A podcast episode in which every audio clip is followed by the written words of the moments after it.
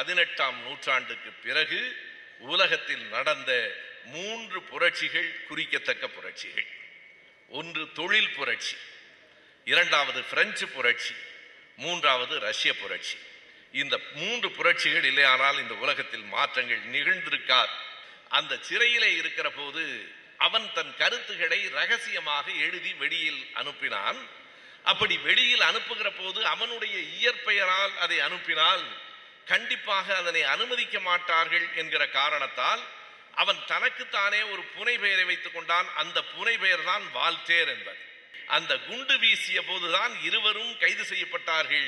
ஒருவனின் பெயர் பகத்சிங், இன்னொருவனின் பெயர் வரலாற்றில் யாருக்கும் தெரியாது. அவனுடைய பெயர் B.K. தத் என்பது, வங்காளத்தை சார்ந்தவர். பகத்சிங் B.K. தத் என்கிற பெயரில் தத் பெயர் எப்படி காணாமல் போய்விட்டதோ அப்படி வால்டேரும் ரூசோவும் அறியப்பட்டார்களே தவிர மாண்டெஸ்கியூ என்கிற பெயர் அறியப்படாமலேயே போய்விட்டது. எது இயற்கை இல்லை என்று சொன்னால், என் எதிரிக்கும் கருத்துரிமை வேண்டும் என்று கேட்டவன் வால்டேர். அதுதான் பெரிய செய்தி. What is opposite word for good என்று கேட்டால் பேட் என்பதுதான். யாரும் சிந்திக்க முடியாத வகையிலே வால்டேர் சிந்தித்தான். The best is the enemy of the good என்று சொன்னான். நல்லதற்கு மிகப்பெரிய எதிரியார் தெரியுமா? மிக நல்லவனாக இருப்பவன் தான். இதே குடியரசுத் தலைவர் அவர்கள் தான் இந்த பொறுப்புக்கு வருவதற்கு முன்னால் பீகாருக்கு போன போது அவரை கோயிலுக்குள் நுழைவதற்கே அனுமதி இல்லை என்று சொல்லிவிட்டார்கள். தாழ்த்தப்பட்டவர் என்று சொல்லி இதே ராம்நாத் கோவிந்த் அவர்கள் பீகாரில் கோயிலுக்குள் போவதற்கே அனுமதி மறுக்கப்பட்டார். ஒன்றும் குற்றமில்லை குடியரசுத் தலைவர் அவர்களே, நீங்கள் தமிழ்நாட்டுக்கு நம்பிக்கையோடு வரலாம். இது பெரியார் மண், இது திராவிட மண். இங்கே இவர்கள் வாழலாம், ஆனால் ஆடக்கூடாது. என்ன ஜனநாயகம் இது? வாக்களிக்க உரிமை கிடையாது என்று மேரி ஆண்டனாய்டும் லூயி 16ஆம் லூயியும் சொன்னதை இன்று புதிதாய் புறப்பட்டவர்கள் சிலர் தமிழ்நாட்டில் சொல்லிக் கொண்டிருக்கிறார்கள். சுதந்திரம், சமத்துவம், சகோதரத்துவம். பிரெஞ்சு புரட்சியின் அடிநாதமாக விளங்கிய சொற்கள் 3 தான்: சுதந்திரம், சமத்துவம், சகோதரத்துவம். அதை ஆங்கிலத்திலே லிபர்ட்டி, ஈக்வாலிட்டி அண்ட் ஃப்ராட்டர்னிட்டி என்று சொல்லுவார்கள்.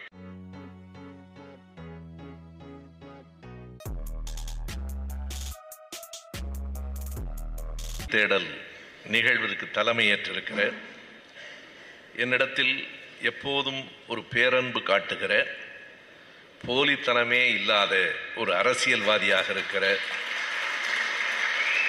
முன்னாள் அமைச்சர் அருமை அண்ணன் K.N. நேரு அவர்களே, மிக அண்மை காலத்தில் எனக்கு அறிமுகம் ஆனாலும் அதுவும் கூட அமைச்சர் அவர்களால் இதே அரங்கத்தில் தான் எனக்கான முதல் அறிமுகம் நிகழ்ந்தது. என்னிடத்திலே ஒரு சகோதரனை போல பாசம் காட்டுகிற, என் வாழ்நாளில் எது பெரிய விருப்பமோ அதை நிறைவேற்றுகிற வகையில் நாம் அறிந்தவைகளை அடுத்த தலைமுறைக்கு கொடுத்து விட்டு போக வேண்டும் என்கிற என் எண்ணத்திற்கு ஒரு பெரிய வடிகாலாய் அமைந்திருக்கிற அருமை சகோதரர் நண்பர் விஜயாலயன் அவர்களே, திருச்சி மாநகரத்தினுடைய முன்னாள் துணை மேயர் அன்பழகன் அவர்களே, எங்கள் பேரவையின் உறுப்பினர்களில் மிக மூத்தவரான ஐயா தீனதயாள் அவர்களே, மேடையிலே அமர்ந்திருக்கிற புலேந்திரன் அவர்களே, மணிவண்ணன் அவர்களே, கார்த்திக் அவர்களே, பிரவீன் அவர்களே, தொகுப்புரை வழங்கி கொண்டிருக்கிற அக்ஷயா அவர்களே, நான் எதிர்பார்த்ததை காட்டிலும் கூடுதலாக பெருந்திரளாக கூடியிருக்கிற அவையோர்களே, குறிப்பாக இளைஞர்களே, மாணவர்களே, உங்கள் அனைவருக்கும் என் அன்பு வணக்கம். என் உரையை தொடங்குவதற்கு முன்னால் சில நன்றிகளை நான் பதிவு செய்தாக வேண்டும். அது வெறும் மேடை ஒழுங்கிற்காகவோ அல்லது ஒரு பாவனையாகவோ இல்லாமல் என் நெஞ்சத்தின் அடி ஆழத்திலிருந்து அந்த நன்றிகளை நான் பதிவு செய்கிறேன். என்னதான் நான் படித்தாலும் அதனை சொல்ல வேண்டும் என்கிற ஆர்வம் இருந்தாலும் இந்த அரங்கத்தை ஒரு நாளும் எங்களால் வாடகைக்கு எடுத்து நடத்தவே முடியாது, முடியவே முடியாது. அந்த வடத்தை, அந்த ஆதரவை, அதுவும் ஒரே ஒரு தொலைபேசியில் இந்த தேதியில் வேண்டும் என்று கேட்டேன். அவருடைய பேச்சும் இயல்பும் எப்படி இருக்கும் என்று எல்லோருக்கும் தெரியும். ஒரு தொலைபேசியில் அந்த நாள் ஃப்ரீயாக இருக்கா அப்படின்னு கேட்டார். ஆனால் சுபவீரபாண்டிய நிகழ்ச்சின்னு எழுதிக்கா அப்படின்னு சொன்னார். அவ்வளவுதான், நீங்கள் பயன்படுத்தி கொள்ளுங்கள் என்று சொல்லி இத்தனை பெரிய அரங்கத்தை தந்திருக்கிற நேரு அவர்களுக்கும் அதை போலவே வெளிப்படையாக ஒரு உண்மையை சொல்ல வேண்டுமென்றால் இந்த அறிவு தேடல் முதல் 2 நிகழ்ச்சிகளை சென்னையிலே தான் நடத்தினோம். அதுவும் கூட இவ்வளவு திறனாக இல்லை. இங்கே நான் திருச்சியிலே நடத்தலாம் என்று முடிவெடுத்ததற்கு காரணமே என்ஆர் ஐஏஎஸ் அகாதமியினுடைய மாணவர்கள் தான். உங்களை நம்பித்தான் திருச்சிக்கு வந்தோம். எதுவும் நான் பொய்யாக சொல்லவில்லை. இதை வைத்துத்தான் நானும் நண்பர் கார்த்திக்கும் திருச்சியிலே நடத்தலாம் என்று முடிவெடுத்தோம். எங்கள் நம்பிக்கையை நீங்களும் சரி, அதே போல சென்ட் ஜோசப் கல்லூரியிலே பேராசிரியராக இருக்கிற அருமை நண்பர் செல்வகுமார், ஜமால் முகமது கல்லூரியிலே பேராசிரியராக இருக்கிற இஸ்மாயில் அவர்கள், ஏனென்றால் மாணவர்களிடம் பேச வேண்டும் என்கிற என் விருப்பத்திற்கு உறுதுணையாக இருந்த எல்லோருக்கும் என் நன்றி. இன்னொரு நன்றியை நான் இந்த மேடையில் பதிவு செய்ய வேண்டும். தனிப்பட்ட முறையில் நான் சொல்லுகிற நன்றி என்பது வேறு. இத்தனை பெரிய ஏற்பாட்டையும் பல நண்பர்கள் இருந்தாலும் எல்லோராலும் உடனடியாக இறங்கி வேலை செய்ய இயல்வதில்லை. இத்தனை பெரிய வேலைகளையும் இரவு பகலாக செய்து முடித்த எங்கள் பேரவையின் உறுப்பினர்கள் தோழர்கள் கார்த்திக் பிரவீன் இருவருக்கும் நான் உங்கள் உழைப்புக்கு என்ன கைமாறு செய்ய போகிறேன் என்கிற அந்த கவலையோடு நன்றியை பதிவு செய்கிறேன். காரணம், அவர்கள் எனக்காக இந்த பணியை செய்யவில்லை, இந்த சமூகத்திற்காக இளைஞர்களுக்காக அந்த அறிவு தேடலுக்காக அதனை செய்திருக்கிறார். நல்லது நண்பர்களே, இனி 1 மணி நேரம் இது கருத்தரங்கம் இல்லை, பரபரப்பான பொதுக்கூட்டம் இல்லை, இது ஒரு வகுப்பறை. ஒரே ஒரு வேறுபாடு, நாம் எல்லோரும் சேர்ந்து படிக்கப் போகிறோம் என்பதுதான். நான் சொல்லி நீங்கள் குறிப்பெடுப்பதில்லை, சேர்ந்து படிப்பதற்கான ஒரு அரங்கம். நான் எண்ணி பார்க்கிறேன், எந்த ஒரு கட்சி அரங்கத்திலும் இப்படி ஒரு வகுப்பறையை நீங்கள் வேறு எந்த கட்சி அரங்கிலும் பார்க்க முடியாது, இந்த அறிவாலயத்தை தவிர 250 ஆண்டுகளுக்கு முன்னால் நடைபெற்ற நிகழ்ச்சிகளை நான் பார்க்க போகிறோம். அடிப்படையாக ஒரு கேள்வி இருக்கிறது, 2.5 நூற்றாண்டுகளுக்கு முன்னால் நடந்து முடிந்தவைகளை பற்றி இப்போது எதற்காக பேச வேண்டும்? ஒன்றை குறித்து கொள்ளுங்கள், வரலாறு அறியாதவர்களால் வரலாறு படைக்க முடியாது. எவனுக்கு வரலாறு தெரியுமோ, எவன் வரலாற்றை அறிந்திருக்கிறானோ, அவன்தான் வரலாற்றை படைக்க முடியும். எப்போதும் பின்னுக்கு போவதென்பது முன்னால் பாய்வதற்குத்தான் என்பதையும் எண்ணிக்கொள்ள வேண்டும். நான் 18ஆம் நூற்றாண்டில் நடைபெற்றவைகளைத்தான் பேசப் போகிறேன். எதையும் நான் ஒப்பிட்டு சொல்லவில்லை, ஆனால் நான் சொல்லப்போகிற செய்திகளை நீங்களே ஒப்பிட்டு பாருங்கள். 18ஆம் நூற்றாண்டில் பிரான்சில் என்ன நடந்ததோ அது இப்போது இங்கே நடந்து கொண்டிருக்கிறதோ என்கிற அச்சம் எனக்குள் இருக்கிறது. எனவேதான் அன்றைக்கு நடந்தவைகளை மறுபடியும் நினைவூட்டிக் கொள்வதன் மூலமாக அன்றைக்கு நடந்த புரட்சியினுடைய உள்ளம் இன்றைக்கும் மறுபடியும் ஒவ்வொருவருக்கும் தேவையாக இருக்கிறது என்பதை சொல்வதற்காகவும் இந்த அரங்கத்தில் நாம் பேசுகிறோம். வால்டேர் பற்றி பலரும் எழுதியிருக்கிறார்கள். என்னை பொறுத்தளவு நான் வெளிப்படையாக சொல்லுகிறேன், திராவிட இயக்க கூட்டங்கள் பல நேரங்களில் எங்களுக்கு மாலை நேர பல்கலைக்கழகங்களாக இருந்தன.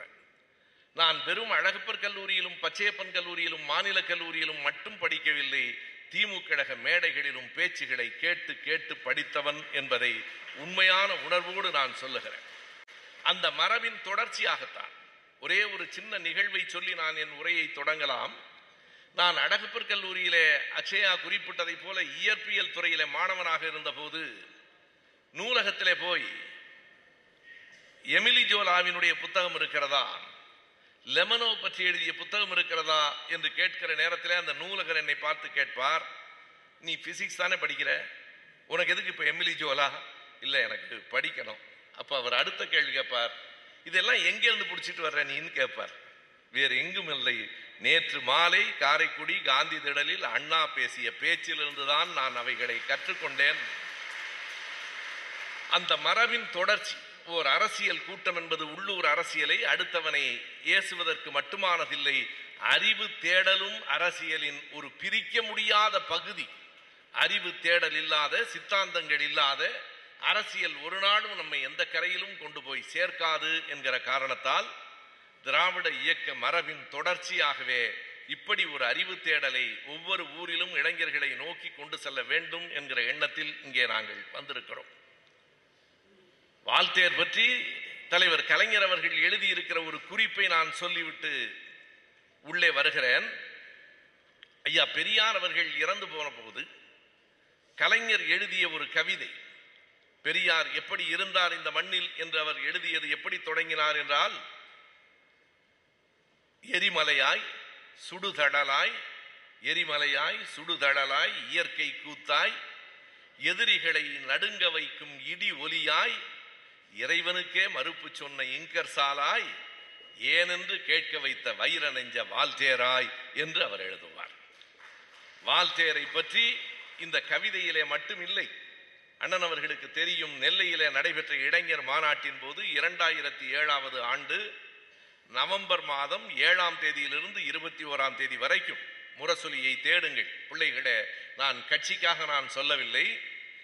2007 நவம்பர் 7 21 வரைக்கும் 15 நாட்கள் முரசொலியில கலைஞர் உலகத்தினுடைய மாவீரர்களை, புரட்சியாளர்களை, தலைவர்களை பற்றியெல்லாம் ஒவ்வொரு நாளும் ஒவ்வொருவரை பற்றி கட்டுரை எழுதியிருக்கிறார். அது புத்தகமாகவும் வந்திருக்கிறது.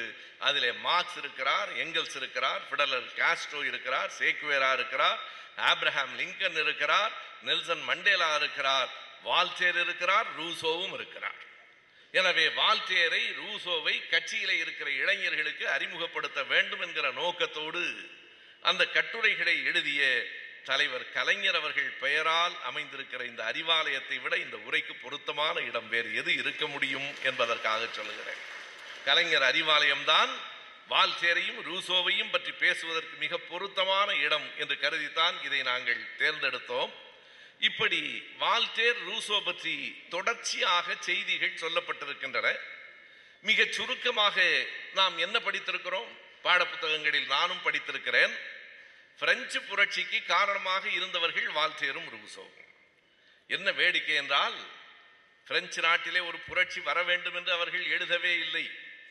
பிரெஞ்சு புரட்சிக்கான காரணங்களை வகுத்து தரவில்லை.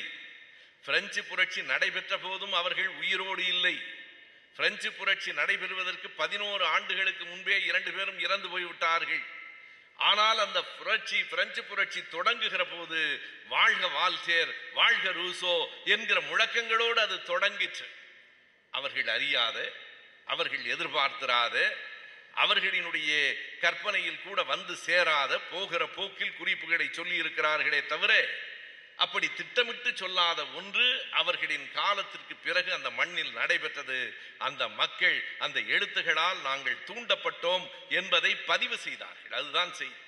இந்த எழுத்துகளால் நாங்கள் தூண்டப்பட்டோம் என்பதை அந்த மக்கள் பதிவு செய்தார்கள். அவர்கள் இறந்ததற்கு பிறகு பதிவாயிற்று. இந்த பிரெஞ்சு புரட்சி தான் விஜயாலயன் அவர்கள் பேசுகிற போது பல புரட்சிகளை எடுத்து சொன்னார். இன்றைக்கு இருக்கிற நாம் வழக்கில் பேசுகிற புரட்சிகளை கூட எடுத்து சொன்னார். வெண்மை புரட்சி, பசுமை புரட்சி, நீல புரட்சி, பல புரட்சிகளை நாம் பேசுகிறோம். ஆனால் 18ஆம் நூற்றாண்டுக்கு பிறகு உலகத்தில் நடந்த 3 புரட்சிகள் குறிக்கத்தக்க புரட்சிகள். ஒன்று தொழில் புரட்சி, 2வது பிரெஞ்சு புரட்சி, 3வது ரஷ்ய புரட்சி. இந்த 3 புரட்சிகள் இல்லையானால் இந்த உலகத்தில் மாற்றங்கள் நிகழ்ந்திருக்காது.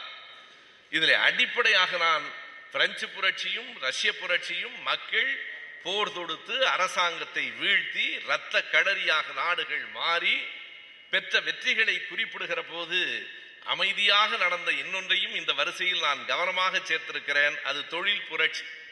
தொழில் புரட்சி இல்லை என்றால் இந்த உலகம் கண்டிப்பாக முன்னேறி இருக்காது. அதனால் ஏற்பட்ட பக்க விளைவுகள் ஏராளமாக இருக்கலாம். ஒன்றை குறித்து கொள்ளுங்கள். எனக்கு என்னவோ உலகத்தினுடைய முதல் விஞ்ஞானி யார் என்று கேட்டால் சிக்கிமுக்கி கல்லை கண்டுபிடித்தானே அவன்தான் என்று தோன்றுகிறது. நெருப்பை கண்டுபிடித்த போது 3 இடங்களில் இந்த உலகத்தின் போக்கு மாறிற்று. நெருப்பை கண்டுபிடித்த போது, சக்கரத்தை கண்டுபிடித்த போது, அணுவை கண்டுபிடித்த போது, மின்சாரத்தை கண்டுபிடித்த போது இந்த உலகத்தின் முகங்கள் மாறிக்கொண்டே இருந்தன. நெருப்பு இந்த உலகுக்கு சூடேற்றியது, சக்கரம் நம் வாழ்வை நகர்த்தியது, மின்சாரம் நம் வாழ்வில் ஒளி பாய்ச்சியது, அணுக்களும் அணுமின் அணுக்கள் இன்றைக்கு இந்த உலகத்தை தன் கை வசப்படுத்தி இருக்கின்றன. தொழில் புரட்சி என்பது மனிதன் கைகளால் செய்து கொண்டிருந்த வேலைகளை இயந்திரங்களால் செய்வதென்று மாற்றிய காலம். எந்த காலம்? பிரான்ஸ் தேசத்திலே புரட்சி நடைபெறுகிறது, இங்கிலாந்திலே தொழிற் புரட்சி நடைபெறுகிறது.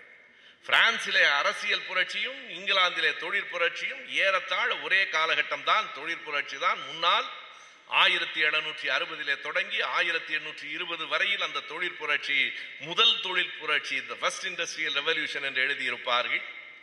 இந்த சொற்பொழிவில் பல ஆங்கில தொடர்களை என்னால் தவிர்க்க முடியாது. அதுவும் ரூசோவும் வால்டேரும் என்று படிக்கிற போது அவர்கள் பிரான்ஸ் நாட்டை சார்ந்தவர்கள். அந்த பிரெஞ்சு மொழியிலே இருக்கிற அந்த பெயர்களை படிப்பதே நமக்கு மிகவும் கடினம். ஒரு ஆங்கிலேயன் சொல்லிக் கொடுத்து ஆங்கிலமாவது நமக்கு ஓரளவுக்கு படிக்க தெரியும். பிரெஞ்சு மொழி ஆங்கில எழுத்துக்களிலே இருக்கும், ஆனால் ஒட்டுமொத்தமாக அதனுடைய ஒலிப்பு முறை வேறு. வால்டேர் என்பது சிறையிலே தனக்கு தானே அவன் வைத்துக் கொண்ட பெயர். வால்டேரினுடைய இயற்பெயர் அது அல்ல. அவனுடைய இயற்பெயர் என்ன? அதை படிப்பதற்கே எனக்கு ஒரு கால் மணி நேரம் ஆயிற்று. அதை எப்படி ஒலிப்பது என்று தெரியவில்லை. MARIE என்று இருந்தால் நமக்கு மேரி என்று சொல்லித்தான் பழக்கம். ஆனால் பிரான்சிலே அதை மரே என்கிறார்கள். அவனுடைய பெயர் பிரான்சிஸ் மரே அருவா என்பது. இதுதான் அவனுக்கு அவனுடைய பெற்றோர்கள் இட்ட பெயர், பிரான்சிஸ் மரே அருவா என்பது. சிறையில் இருக்கிற போது, எந்த சிறையில்? பாஸ்டில் சிறையில். இந்த பாஸ்டில் என்கிற சிறைக்கு வரலாற்றிலே ஒரு மிகப்பெரிய இடம் இருக்கிறது, நீங்கள் மறந்துவிடக்கூடாது. அந்த சிறையிலே இருக்கிற போது அவன் தன் கருத்துக்களை ரகசியமாக எழுதி வெளியில் அனுப்பினான். அப்படி வெளியில் அனுப்புகிற போது அவனுடைய இயற்பெயரால் அதை அனுப்பினால் கண்டிப்பாக அதனை அனுமதிக்க மாட்டார்கள் என்கிற காரணத்தால் அவன் தனக்குத்தானே ஒரு புனை பெயரை வைத்துக் கொண்டான். அந்த புனை பெயர் தான் வால்டேர் என்பது. என்ன ஆயிற்று என்றால், பெற்றோர்கள் இட்ட பெயர் எவருக்கும் தெரியாமலே போய்விட்டது. வால்டேர் என்கிற பெயரை உலகம் 250 ஆண்டுகளுக்கு பிறகு இன்றைக்கும் ஒலித்துக் கொண்டிருக்கிறது. இது ஒரு செய்தி. ஆகையினாலே அன்றைக்கு நடந்த அந்த போராட்டத்தில் இன்னொரு முக்கியமான செய்தியை சொல்லிவிட்டு நான் அடுத்த கட்டத்திற்கு நகர்கிறேன்.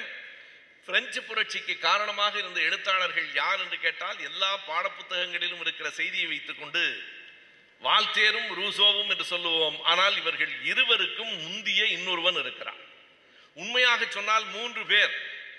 எப்படியோ ஒருவரின் பெயர் தெரியாமலேயே போய்விட்டது. அந்த எழுத்தாளரின் பெயர் மாண்டெஸ்கியூ என்பது. மாண்டெஸ்கியூ என்கிற பெயரை உலகம் ஏனோ அறியவே இல்லை. மாண்டெஸ்கியூ தான் வால்டேருக்கும் ரூசோவுக்கும் கூட மூத்தவர். இன்னமும் சொன்னால் பல நேரங்களில் அப்படி வரலாற்றில் நிகழும். பகத்சிங்கை எல்லோருக்கும் தெரியும். ஆனால் பகத்சிங்கோடு சேர்ந்து மாடத்திலே இருந்து குண்டு வீசிய இன்னொரு இளைஞனின் பெயர் யாருக்கும் தெரியாது. தூக்கில் ஏற்றப்பட்டவர்கள் 3 பேர், பகத்சிங், ராஜகுரு, சுகதேவ். ஆனால் பகத்சிங் எப்போது பிடிபடுகிறான்? இன்றைக்கு நாடாளுமன்றம் இருக்கிறதே, நாங்கள் பேசிக்கொண்டிருந்தோம், இன்றைக்கு தமிழ்நாட்டிலே இருந்து போனவர்கள் தான் நாடாளுமன்றத்தை கலக்கி கொண்டிருக்கிறார்கள். உண்மையாக சொன்னால் நாடாளுமன்றம் யாரை திரும்பி பார்க்கிறது? தமிழ்நாட்டிலே இருந்து போனவர்கள் தான் இன்றைக்கு நாடாளுமன்றத்தை கலக்கி கொண்டிருக்கிறார்கள். இந்த நாடாளுமன்றம் தான் அன்றைக்கு இந்திய சட்டமன்றமாக இருந்தது. அந்த இந்திய சட்டமன்றத்தில் மாடத்திலே இன்றைக்கு அமர்ந்திருக்கிற இந்த பிள்ளைகளைப் போல மாடத்திலே இருந்து நாடாளுமன்ற நடவடிக்கைகளை, சட்டமன்ற நடவடிக்கைகளை பார்த்து கொண்டிருந்தவர்கள். அங்கே இருந்து 2 இளைஞர்கள் குண்டு வீசினார்கள். அந்த குண்டு சத்தத்தை மட்டும் தருகிற குண்டு, யாருடைய உயிரையும் பறிக்காது, கவனத்தை கவர்வதற்காக வீசப்பட்ட குண்டுகள். அந்த குண்டு வீசிய போதுதான் இருவரும் கைது செய்யப்பட்டார்கள். ஒருவனின் பெயர் பகத்சிங், இன்னொருவனின் பெயர் வரலாற்றில் யாருக்கும் தெரியாது. அவனுடைய பெயர் B.K. தத் என்பது. வங்காளத்தை சார்ந்தவர் பகத்சிங். B.K. தத் என்கிற பெயரில் தத் பெயர் எப்படி காணாமல் போய்விட்டதோ அப்படி வால்டேரும் ரூசோவும் அறியப்பட்டார்களே தவிர மாண்டெஸ்கியூ என்கிற பெயர் அறியப்படாமலேயே போய்விட்டது. மாண்டெஸ்கியூ தான் சொன்னான், முதன் முதலாக இந்த அரசில் அவன் ஒரு சொல்லை, அவன் கொடுத்த சொல் தான் இன்றைக்கும் ஆங்கிலத்திலேயே அதற்கு பிறகுதான் பெருவழக்காயிற்று. டெஸ்பாட்டிசம் ரூல்ஸ் பிரான்ஸ் என்று அவன் சொன்னான். டெஸ்பாட்டிசம் என்கிற சொல் மாண்டெஸ்கியூ பயன்படுத்தியதற்கு பிறகுதான் பெருவழக்காயிற்று. டெஸ்பாட்டிசம் என்றால் என்ன என்று பிள்ளைகள் அறிவீர்கள். அரசினுடைய செல்வாக்கை பயன்படுத்தி முறையற்ற செயல்களை செய்வது. யாருக்கு எந்த பொறுப்பை கொடுக்க கூடாதோ அதனை தன்னுடைய பொறுப்பை பயன்படுத்தி செய்வதற்கு பெயர் டெஸ்பாட்டிசம். வேண்டியவனுக்கு ஒன்று செய்வது, வேண்டாதவனுக்கு இன்னொன்று செய்வது, இவரை எனக்கு பிடிக்கும் என்றால் அவரை கொண்டு போய் உயரத்திலே அமர்த்தி வைப்பது despotism is the rule of France என்று சொன்னான். அதுதான் இன்றைக்கு இந்த பிரான்சினுடைய நடைமுறையாக ஆகிவிட்டது என்று சொன்னான். அவனுக்கு 5 வயது இளையவன் வால்டேர், வால்டேரை விட 16 வயது இளையவன் ரூசோ. விஜயாலயன் தொட்டு காட்டினார். வால்டேர் ஒரு வழக்கறிஞரின் மகனாக பிறந்தான், ரூசோ ஒரு ஏழை கெடிகாரத்தை பழுது பார்க்கிற ஒருவனின் மகனாக பிறந்தான். வால்டேருக்கு கல்வி கிடைத்தது, ரூசோவுக்கு கடைசி வரைக்கும் முறையான கல்வி நெடுந்தூரம் கிடைக்கவில்லை. வால்டேர் ஓரளவுக்கு செல்வந்தனாக இருந்தார், ரூசோ தன்னுடைய இசை அறிவால் இசை தட்டுகளை விற்றுத்தான் தனக்கான ரொட்டியை வாங்கிக் கொள்ள வேண்டிய நிலையிலே இருந்தார். இப்படி நாம் பார்க்கிற இரட்டையர்களாக வரலாற்றிலே காரல் மார்க்ஸ் எங்கெல்ஸ், நம்முடைய Periyar Anna, Bharathiyar Bharathidasan, Fidel Castro Che Guevara, ஆன்மீகத்துறையிலே ராமகிருஷ்ண பரமஹம்சர் விவேகானந்தர் என்று 2 பேராக சொல்லுவது போல வால்டேர் ரூசோ என்பது வரலாற்றில் இருவராக படிந்து போய்விட்ட ஒரு பெயர். ஆனால் நான் படிக்கிற போது எனக்கு கிடைத்த அதிர்ச்சியான செய்தி, 2 பேரும் நண்பர்களாக இல்லை, 2 பேரும் ஒருவரை ஒருவர் பாராட்டிக் கொள்ளவில்லை, 2 பேரும் சேர்ந்து பிரெஞ்சு புரட்சிக்கு வித்திடவும் இல்லை. இன்னமும் சொன்னால் 2 பேரும் மிக கடுமையாக ஒருவரோடு ஒருவர் ஒரு தாக்குதலை நடத்தி கொண்டிருந்தார். அதிலும் குறிப்பாக வால்டேரை போல அழுத்தமான, வால்டேரை போல சிந்தனை மிகுந்த, வால்டேரை போல தன்னுடைய எழுத்துகளால் உலகத்தை கவர்ந்து விடுகிற ஆற்றல் உடையவனை பார்க்க முடியாது. ஆனால் ரூசோவிடம் மட்டும் வால்டேர் ஏனோ கருணை இல்லாமல் நடந்து கொண்டார். ரூசோ ஒவ்வொரு முறை புத்தகம் எழுதுகிற போதும் வால்டேருக்கு அனுப்பி வைப்பார். தி சோஷியல் கான்ட்ராக்ட் என்கிற அந்த புத்தகத்தை நீங்கள் அறிவீர்கள். அவர்களின் மொத்த புத்தகத்தையும் நான் படித்து முடிக்கவில்லை, படிக்க முடியாது. 2000 என்று நம்முடைய கூகுள் கணிப்பொறியிலே தவறாக இருக்கிறது. 99 புத்தகங்கள் வால்டேரால் மட்டும் எழுதப்பட்டிருக்கின்றன. வால்டேரால் மட்டும் 99 புத்தகங்கள் எழுதப்பட்டிருக்கின்றன.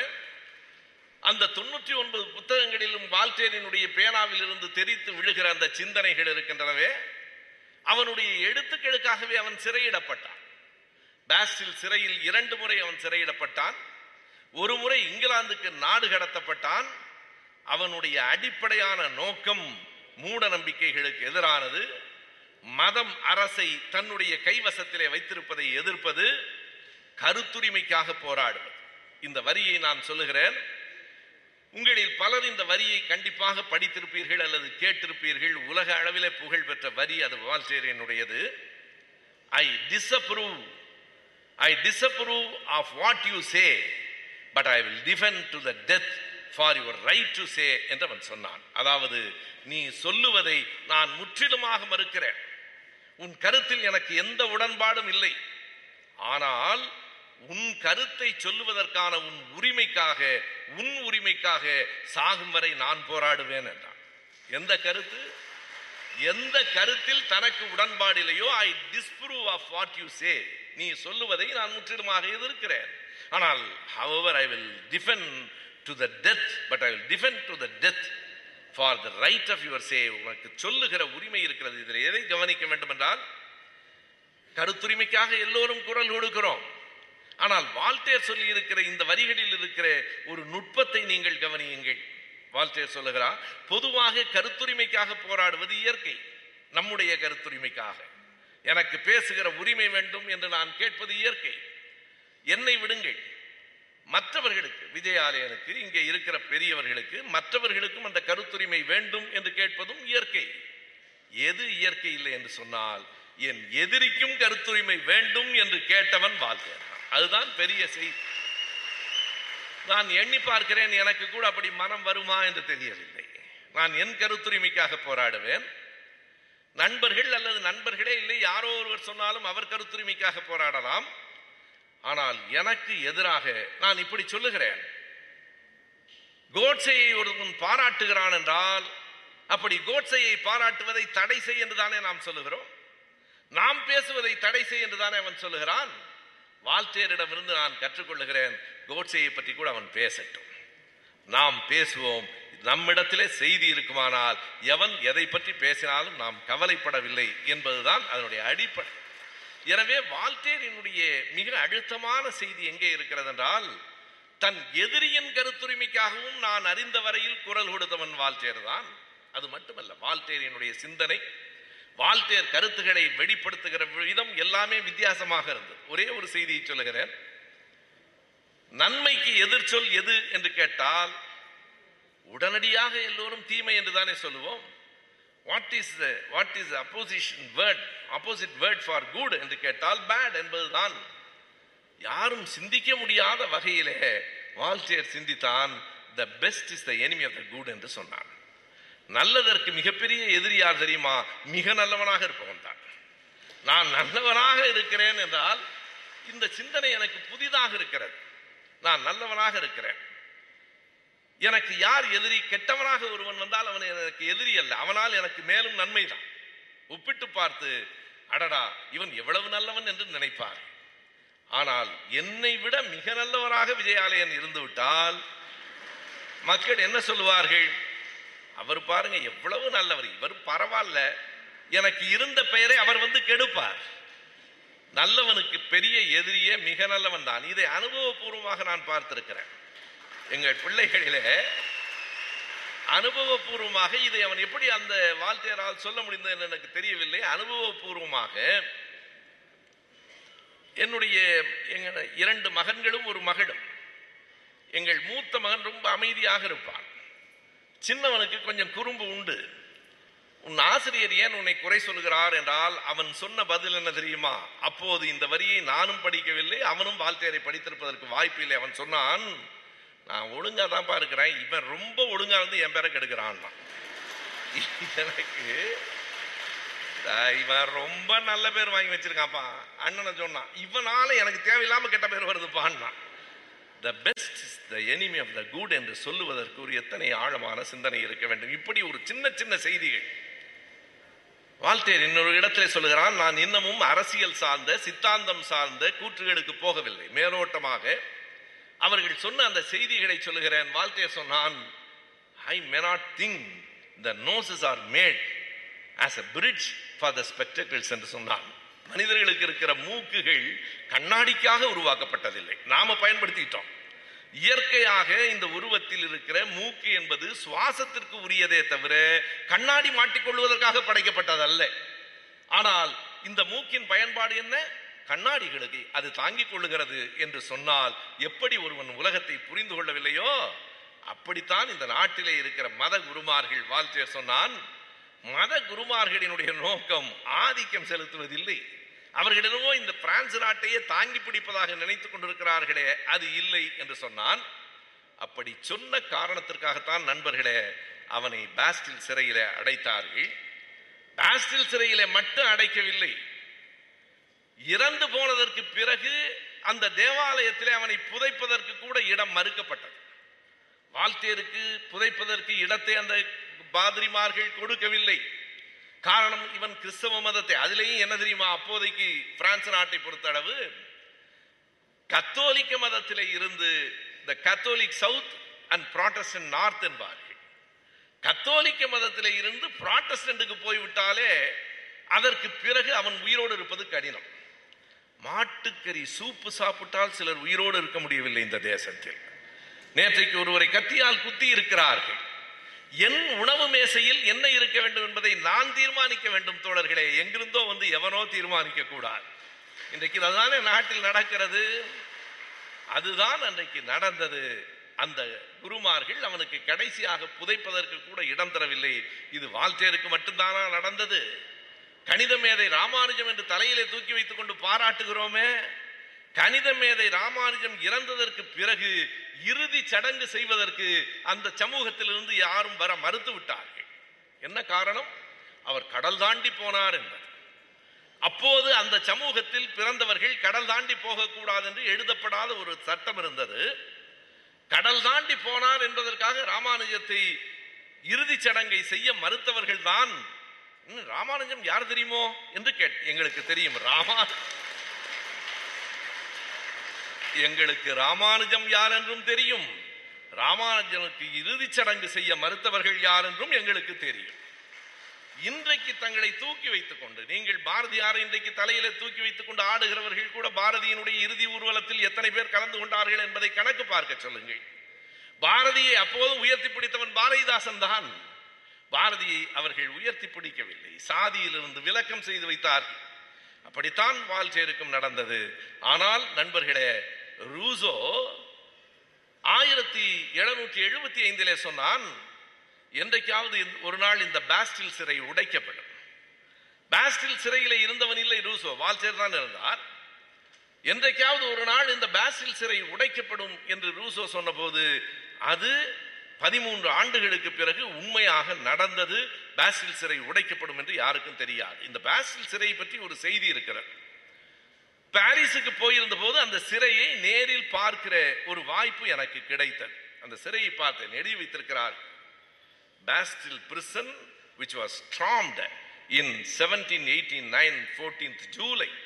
இன்னொரு வேடிக்கை தெரியுமா? பிரெஞ்சு புரட்சி மே மாதத்திலிருந்து அங்கங்கு சுடர் விட்டு கொண்டிருந்தாலும் பிரெஞ்சு புரட்சி வெடித்த நாள், பிரெஞ்சு புரட்சி உலகத்தால் அறியப்பட்ட நாள், பிரெஞ்சு புரட்சியால் பாஸ்டில் சிறை தகர்க்கப்பட்ட நாள் ஜூலை 14. நாளை காலையில் பொழுது விடிந்தால் பிரெஞ்சு புரட்சி தொடங்கிய நாள். அதை நினைவில் வைத்துக் கொண்டு கூட நாங்கள் இந்த தேதியை முடிவு செய்யவில்லை, தற்செயலாக நிகழ்ந்தது. ஆனால் 14 ஜூலையிலே தான் அந்த பாஸ்டில் சிறை உடைக்கப்பட்டது. அந்த சிறையிலே என்ன நினைப்போடு அந்த சிறை உடைக்கப்பட்டது தெரியும். அது ஒரு இருட்டு சிறை. அதில் ஒரு செய்தி, சிறைகளிலே பல வகை உண்டு. இருட்டு சிறை, வெளிச்சமில்லாத சிறை. அந்த சிறைக்குள் பல ஆண்டுகளாக அவர்கள் உள்ளே கிடந்தார்கள். எனவே அந்த பாஸ்டில் சிறையை தகர்க்கிற போது ஆயிரக்கணக்கில் இல்லை என்றாலும் 100 கணக்கானவர்களை மீட்டு விடலாம் என்றுதான் புரட்சி படை கருதியது. என்ன நடந்தது என்றால், only 7 were released and 3 were killed என்பது அந்த குறிப்பு. 7 பேர் மட்டும்தான் மீட்கப்பட்டார்கள். ஏன் மற்றவர்களை எல்லாம் மீட்கவில்லை? 7 பேர் மட்டும்தான் இருந்தார்கள். எத்தனை பேர் உள்ளே இருக்கிறார்கள் என்கிற கணக்கு கூட யாருக்கும் தெரியாது. ஒருவேளை அரசாங்கம் இப்படி ஒரு புரட்சி படை கிளம்புகிற காரணத்தால் எதுவும் நடக்கலாம் என்று எண்ணி பார்த்து அவர்களை விடுதலை செய்து விட்டார்களா, வேறு சிறைக்கு மாற்றி விட்டார்களா என்றும் நமக்கு தெரியாது. வெறும் 7 பேர் மட்டுமே உள்ளே இருந்தார்கள். அது சரி. அடுத்து என்ன? only 3 were killed என்று சொல்லுகிறீர்களே, 3 பேர் தான் கொல்லப்பட்டார்கள். அவர்கள் யார்? வெறும் 7 பேர் விடுவிக்கப்பட்டு 3 பேர் கொல்லப்பட்ட ஒரு நிகழ்வை உலகம் 250 ஆண்டுகளுக்கு நினைவிலை வைத்திருக்குமா? ஏன் வைத்திருக்கிறது என்று சொன்னால், விடுவிக்கப்பட்ட 7 பேரும் பல்லாண்டுகளாக சிறையிலே இருந்தவர்கள், கொல்லப்பட்ட 3 பேர் யார் என்பதை சொல்லுகிறேன். ஏன் வரலாறு நினைவிலே வைத்திருக்கிறது என்று உங்களுக்கு தெரியும். கொல்லப்பட்ட 3 பேர் யார் என்றால், அந்த மாநிலத்தின் ஆளுநர் ஒருவர், அந்த பகுதியிலிருந்து தேர்ந்தெடுக்கப்பட்ட அமைச்சர் 2ஆம் அவர், அந்த மாநகரத்தின் மேயர் 3ஆம் அவர். யாரை பார்த்து மக்கள் சரியாக தீர்த்திருக்கிறார்கள் என்றால், ஆளுநர், அமைச்சர், மேயர் என்கிற 3 பேர் கொல்லப்பட்டதால் அது பிரான்ஸ் முழுவதும் அந்த செய்தி நெருப்பாக பரவிற்று. அந்த பாஸ்டில் சிறை உடைக்கப்பட்ட போது இன்னொரு பெரிய நிகழ்ச்சி நடந்தது. விடுவிக்கப்பட்ட அந்த 7 பேர் கைகள் கால்களிலே எல்லாம் விலங்கு பூட்டப்பட்டு இருட்டு அறையில் கிடக்கிறார்கள். அவர்களை விடுவித்து வெளியே கொண்டு வந்த போது அவர்கள் வெளியில் நின்றார்கள், பார்த்தார்கள், மக்களை பார்த்தார்கள். ஒரு 5 நிமிடங்கள் கூட இல்லை, மறுபடியும் சிறைக்குள் ஓடிவிட்டார்கள். மறுபடியும் இருட்டு சிறைக்குள் போய்விட்டார்கள். பாருங்கள் என்று அழைத்த போது அவர்கள் வர அஞ்சினார்கள். இது யாரும் இராணுவம் இல்லை, மக்களின் புரட்சி, நீங்கள் வாருங்கள் என்ற போது அவர்கள் சொன்ன அந்த வரியை மட்டும் குறித்துக் கொள்ளுங்கள் பிள்ளைகளே. அவர்கள் சொன்னார்கள், பல ஆண்டுகளாய் இருட்டு சிறையில் கிடந்தோம், வெளிச்சம் கண்களில் கூசுகிறது, எங்களால் வெளிச்சத்தை பார்க்க முடியவில்லை. ஆண்டாண்டு காலமாய் இருட்டு சிறைக்குள் கிடந்ததால் எங்களுக்கு வெளியில் வந்தபோது அந்த வெளிச்சத்தை எங்களால் பார்க்க முடியவில்லை, கண்களால் அந்த வெளிச்சத்தை வாங்கிக் கொள்ள முடியவில்லை என்று சொன்னபோதுதான், நெடுநாட்களாக எனக்கு புரியாமல் இருந்த புரட்சி கவிஞர் பாரதிதாசன் பாட்டுக்கான வரிகளுக்கு பொருள் புரிந்தது. பாரதிதாசன் பாட்டிலே ஒரு வரி உண்டு, பூட்டிய இருப்பு கூட்டின் கதவுகள் திறந்தன, சிறுத்தைய வெளியில் வா. எனக்கு என்ன சந்தேகம் வந்தது என்றால், ஒரு சிறுத்தையை கூண்டிலே அடைத்து வைத்திருக்கிறோம், திறந்து விட்டால் அது பாய்ந்து வெளியே வந்து விடாதா?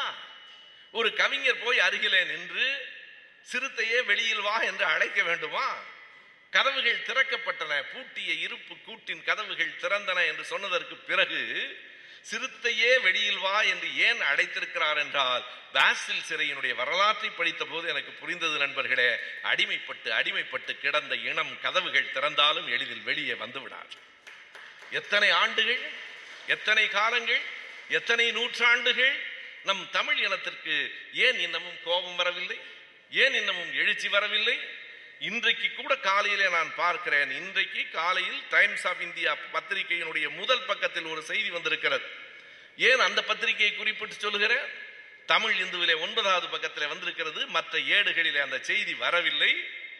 டைம்ஸ் ஆஃப் இந்தியாவிலே முதல் பக்கத்திலே செய்தி வந்திருக்கிறது என்பதால் நான் சொல்லுகிறேன். அந்த செய்தி என்ன?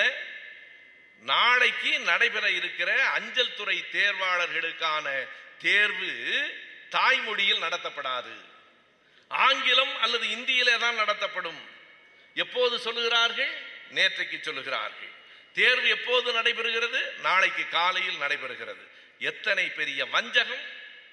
நேற்றைக்கு வரைக்கும் தமிழிலே அந்த தேர்வுகளுக்காக தயாரானவன் நாளைக்கு காலையிலே அதை ஆங்கிலத்திலே அல்லது இந்தியிலே எழுத முடியுமா? இந்தியிலே தெரியாது, ஆங்கிலத்திலே தான் நம்முடைய பிள்ளைகள் எழுத வேண்டும். என்ன நடக்கிறது என்றால் நண்பர்களே, நம் பிள்ளைகள் ஆங்கிலத்திலே எழுதுகிறார்கள் என்றால், நமக்கு ஆங்கிலம் அரைகுறையாக தெரியும் என்றாலும் அந்நிய மொழிதானே, நாம் அந்நிய மொழியிலே எழுதுவோம், வடநாட்டிலே இருக்கிறவர்கள் எல்லாம் இந்தி என்கிற தாய்மொழியிலே எழுதுவார்கள் என்றால் இது ஓரவஞ்சகம் இல்லையா? இது ஒரு நாட்டில் இருக்கிற ஒரு பகுதி மக்களை கொஞ்சம் கொஞ்சமாக கீழே அழுத்துகிற கொடுமை இல்லையா? ஏன் தமிழகத்திற்கு கோபம் வரவில்லை? இவ்வளவு புத்தர்களை தமிழ்நாடு எப்படி தாங்குகிறது என்றே எனக்கு தெரியவில்லை, உண்மையாக சொல்லுகிறேன். இத்தனை அமைதியாய் எதிர்ப்புகளை கூட தெரிவிக்காமல், இத்தனை ஏன் நாம் அடங்கி எந்த விதமான கருத்து வெளிப்பாடுகள் கூட இல்லாமல் நாம் இருக்கிறோமோ என்கிற அச்சம் வருகிறது. அப்படி நீங்கள் கருத்துக்களை வெளியிடுவதற்கு கூட நேரம் இல்லாமல், நேற்றைக்கு சொல்லி நாளைக்கு தேர்வை நீங்கள் ஆங்கிலத்தில் எழுத வேண்டும் என்று சொல்லி இருக்கிறார்களே, அப்படித்தான் காலகாலமாக அடிமைப்பட்டு கிடக்கிற இனம். தமிழகத்தினுடைய வரலாறு என்ன? 1310 ஆண்டு, 14ஆம் நூற்றாண்டின் தொடக்கத்தோடு தமிழ்நாட்டிலே மூவேந்தர்களின் ஆட்சி முடிந்து போயிற்று. ஏறத்தாழ 7 நூற்றாண்டுகள் நம்முடைய ஆட்சி நம் கைகளிலே இல்லை, தமிழர்கள் இந்த பகுதியை ஆளவில்லை. அப்படித்தான் அந்த பிரான்ஸ் நாட்டிலேயும் கூட மக்கள் அடிமைப்பட்டு கிடந்தார்கள், பஞ்சத்திலும் வறுமையிலும் இருந்தார்கள். மதம் அவர்களின் மீது ஆட்சி செலுத்தியது. அந்த பஞ்சத்தில் இருந்த மக்களை பார்த்து அந்த மன்னர்கள் கேலி செய்தார்கள். எப்போது மக்களுக்கு கோபம் வந்ததென்றால், நீங்கள் ஒருவனை பார்த்து கேலி செய்கிற போதுதான் இயல்பாக அவனுக்கு கோபம் வரும். நீங்கள் அறிவீர்கள் வரலாற்றை, 14ஆம் லூயி, 15ஆம் லூயி, 16ஆம் லூயின் ஆட்சி காலத்திலே தான் அந்த போராட்டம் தொடங்கிற்று. 15ஆம் லூயி ஆட்சி பொறுப்பை ஏற்கிற போது 1715 ஆண்டு அந்த மன்னனுக்கு என்ன வயது தெரியுமா? 15ஆம் லூயினுடைய வயது 5 வயதிலே ஒருவன் எப்படி ஆட்சியாளனாக இருக்க முடியும்? அவனை அந்த ஆட்சி கட்டலில் அமர்த்தி விட்டு லார்ட் ஆலியன்ஸ் என்கிறவன் தான் எல்லா விதமான அட்டகாசங்களையும் அங்கே செஞ்சு கொண்டிருந்தான். அதற்கு பிறகு 1774 ஆட்சிக்கு வந்த 16ஆம் லூயி, அவனை விட மோசமான அவனுடைய மனைவி மேரி ஆண்ட்ராய்ட். அந்த புரட்சிக்கான அடிப்படை காரணம், மக்களின் கோபத்தை கிளறியவர்களிலே ஒருவர் மேரி ஆண்ட்ராய்ட் தான். மக்களுக்கு குடிப்பதற்கு நீர் இல்லை, உண்பதற்கு உணவு ரொட்டி இல்லை. அந்த வாசல்ஸ் என்கிற அந்த அரண்மனை இன்றைக்கும் இருக்கிறது. நீங்கள் எல்லோரும் படித்து வெளிநாடுகளுக்கு போகிற வாய்ப்பு இப்போதெல்லாம் எளிமையானது தான். பாரிஸ் நகரத்துக்கு போனால் பாரிஸ் நகரத்தில் இருந்து அருகில் இருக்கிற அந்த வாசல்ஸ் என்கிற அந்த அரண்மனையை போய் பாருங்கள். இப்போது பார்த்தாலும் அந்த அரண்மனை நம்மை மலைக்க வைக்கிறது. அந்த அரண்மனையிலே தான் 16ஆம் லூயியும் மேரி ஆண்டனாய்டும் இருந்தார்கள். மக்கள் எங்களுக்கு உணவு இல்லை, ரொட்டி இல்லை என்று 2 கைகளையும் உயர்த்தி எங்களுக்கு ரொட்டி வேண்டும் என்று கேட்டபோது அந்த மேரி ஆண்டனாய்ட் மேலே வந்து நின்று கொண்டு அந்த மக்களை பார்த்து சொன்னாள், ரொட்டி கிடைக்கவில்லை என்றால் கேக்கு சாப்பிடுங்களேன் என்றாள். மக்களுக்கு அப்போதுதான் கோபம் வந்தது. ரொட்டி வாங்குவதற்கே காசு இல்லாமல் மக்கள் பசியில் வாடுகிற போது அந்த மக்களை பார்த்து கேலி செய்கிற மாதிரி நீங்கள் ரொட்டி இல்லை என்றால் கேக் சாப்பிடுங்களேன் என்று சொன்னபோது அந்த மக்களுக்கு எழுந்த கோபம் என்ன ஆகும் என்று அன்றைக்கு அரசு அறியவில்லை. என்ன நடந்தது என்பதை நாம் அறிவோம். தொழில் புரட்சியிலே இயந்திரங்கள் கண்டுபிடிக்கப்பட்டன என்று சொன்னேனே, அந்த இயந்திரங்களில் ஒன்றுதான் நண்பர்களே தலையை வெட்டுகிற கில்லட்டின் என்பது. அந்த அரசன் அரசியின் தலைகள் கில்லட்டினால் வெட்டப்பட்டன என்பது பிரெஞ்சு புரட்சியின் வரலாறு. இன்றைக்கும் நான் பார்க்கிறேன், தமிழ்நாட்டில் இத்தனை பெரிய குடிநீர் பஞ்சம். குடியரசுத் தலைவர் வருகிறார் என்ற உடனே ஒரு மகிழ்ச்சி. ஓ, குடியரசுத் தலைவர் நேரடியாக அதை பார்க்க வருகிறார் என்றால், இல்லை நண்பர்களே, அவர் அத்திவரதரை தரிசிக்க வருகிறார். அப்பாவி மக்களை பார்க்க அல்ல, அன்றாடங்காட்சிகளுக்காக அல்ல, குடிநீருக்காக கவலைப்படுகிறவர்களுக்காக அல்ல, அத்திவரதரை பார்ப்பதற்காக வருகிறார். ஆனாலும் ஒரு மகிழ்ச்சி தான். இதே குடியரசுத் தலைவர் அவர்கள் தான் இந்த பொறுப்புக்கு வருவதற்கு முன்னால் பீகாருக்கு போன போது அவரை கோயிலுக்குள் நுழைவதற்கே அனுமதி இல்லை என்று சொல்லிவிட்டார்கள். தாழ்த்தப்பட்டவர் என்று சொல்லி இதே ராம்நாத் கோவிந்த் அவர்கள் பீகாரில் கோயிலுக்குள் போவதற்கே அனுமதி மறுக்கப்பட்டார். ஒன்றும் குற்றமில்லை குடியரசுத் தலைவர் அவர்களே, நீங்கள் தமிழ்நாட்டுக்கு நம்பிக்கையோடு வரலாம். இது பெரியார் மண், இது திராவிட மண். தாழ்த்தப்பட்டவர் என்பதால் பீகார் உங்களுக்கான கோயில் கதவுகளை சாத்தி இருக்கலாம், தமிழ்நாடு சாத்தாது. கோயிலுக்கு போகாதே என்று சொன்னதும் திராவிட இயக்கம்தான். கோயிலுக்கு போக வேண்டும் என்று விரும்புகிறவனை தடுக்காதே என்று சொன்னதும் திராவிட இயக்கம்தான். ஆகையினால் நம்முடைய குடியரசுத் தலைவர் வந்தார், அத்திவரதரை பார்த்து சென்றிருப்பார். எதற்காக சொல்கிறேன் என்றால், நண்பர்களே, மத நம்பிக்கை என்பது அவரவருடைய வாழ்க்கை அனுபவம் சார்ந்தது. ஆனால் மதங்கள் ஒரு ஆட்சியை தீர்மானிக்கிற, அரசினுடைய போக்குகளை தீர்மானிக்கிற ஒன்றாக இருக்கக்கூடாது என்பதுதான் வால்டேரும் ரோசுவும் திரும்ப திரும்ப சொன்ன செய்தி. குறிப்பாக நான் இப்படி சொல்லுகிறேன், நாட்டில் பஞ்சம், வறுமை இருந்தது, மக்களிடம் கோபம் இருந்தது. இது ஒரு பகுதி. இன்னொரு பக்கத்தில் 3 செய்திகள் வலியுறுத்தப்பட்டன. அந்த 3 செய்திகள் தான் பிரெஞ்சு புரட்சியில் நாம் உள்வாங்கிக் கொள்ள வேண்டிய செய்தி. ஒன்று, முற்றும் முழுக்க கருத்துரிமைகள் மறுக்கப்பட்டன.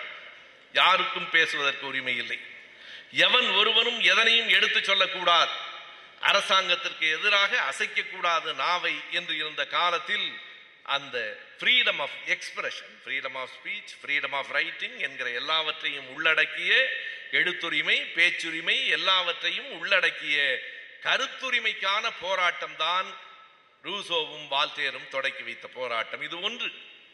இரண்டாவதாக அவர்கள் என்ன சொன்னார்கள் என்றால், இந்த வரியை நீங்கள் கவனிக்க வேண்டும்.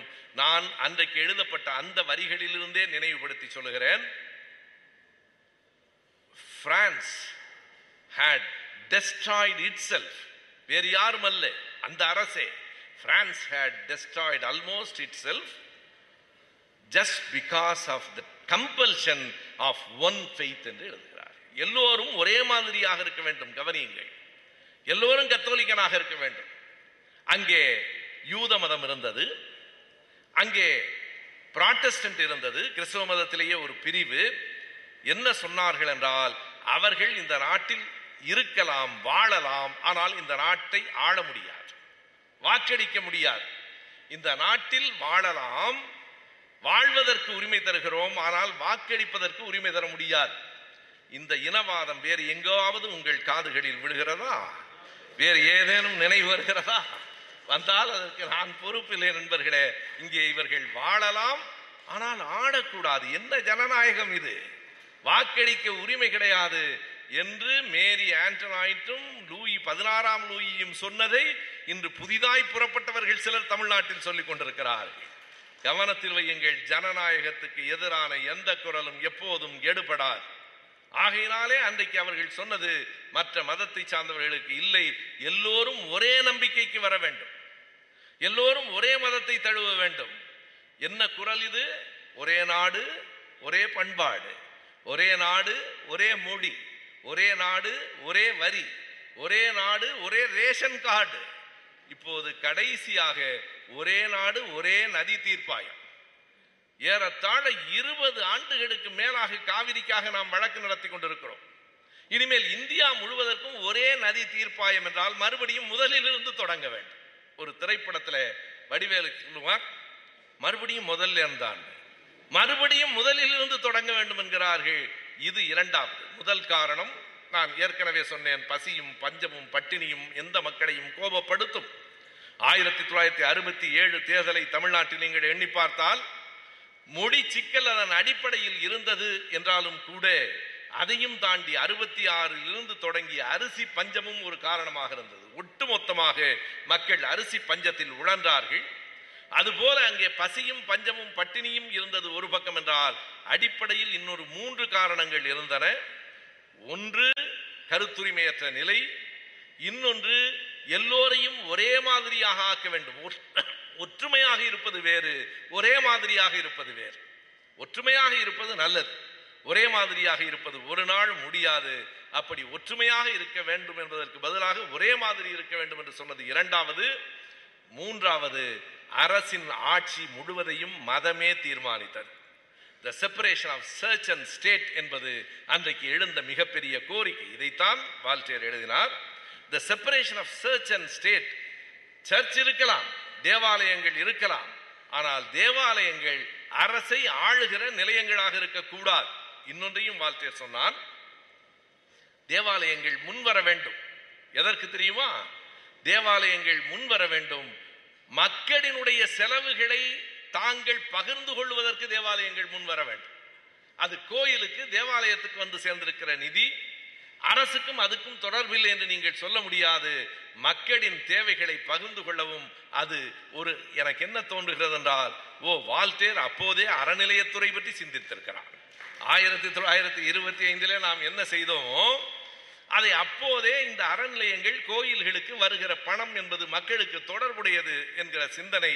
இந்த 3ம் தான் அன்றைக்கு ஒரு மிகப்பெரிய எழுச்சியை கொடுத்தன. அந்த எழுச்சி ஒரு புரட்சியில முடிந்தது. நீங்கள் அறிவீர்கள் அந்த பிரான்ஸ் நாட்டினுடைய அமைப்பு எப்படி இருக்கும் என்றால், சதுரம் சதுரமான தெருக்களை கொண்டதாக இருக்கும். ஒவ்வொரு சதுரம் முடிவிலும் அந்த தெருவின் மூலையிலும் ஒரு தேநீரகம் இருக்கும். பிரான்ஸ் நாட்டில் பாரிஸில் எல்லா தெருக்களும் சதுரமாக இருக்கும்.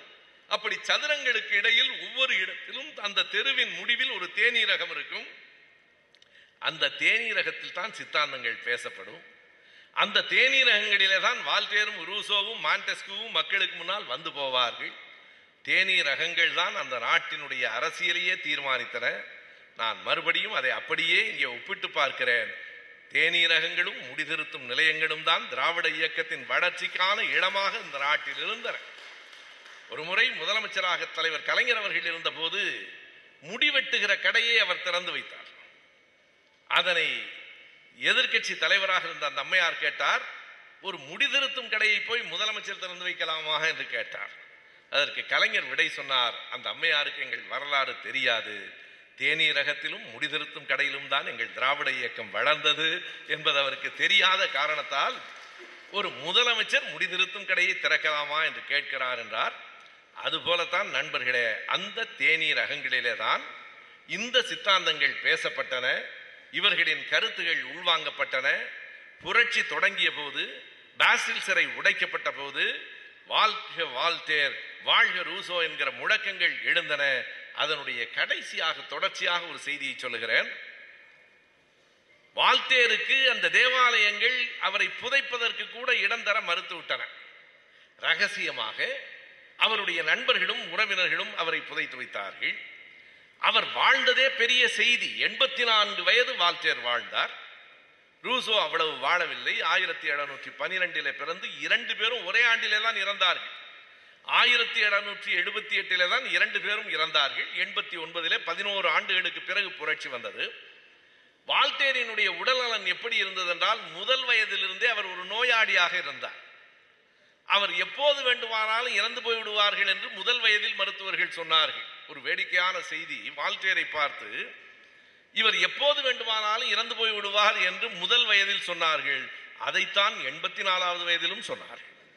84 வயது வரைக்கும் அதே உடல்நிலையோடு தான் அவர் வாழ்ந்து கொண்டே இருந்தார். அவரே எழுதியிருக்கிறார், இந்த மார்ச் மாதத்தை என் வாழ்நாள் தொடாது என்று கருதுகிறேன், பிப்ரவரியோடு முடிந்து போய்விடும் என்று கருதுகிறேன் என்பார்.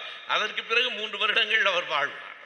அவருடைய உடல்நிலை மிகவும், அவருக்கு எந்த விதத்திலும் இடம் கொடுக்காத ஒரு உடல்நிலையாக இருந்தது. இறந்து போனதற்கு பிறகும் அவரை புதைப்பதற்கு இடம் கிடைக்கவில்லை. பாருங்கள், புரட்சியாளர்களுக்கு இறந்த பிறகும் புதைப்பதற்கு இடம் கிடைக்காமல் தான் போய்விடுவார். இறந்த பிறகும் புதைப்பதற்கு போராடித்தான் இடம் பெற வேண்டும் என்பது வால்டேரிடமிருந்தே தொடங்கி இருக்கிறது நண்பர்களே. இன்றைக்கு புதிதாக வந்தது என்று கருத வேண்டியதில்லை. வால்டேரிடமிருந்தே தொடங்கி இருக்கிறது.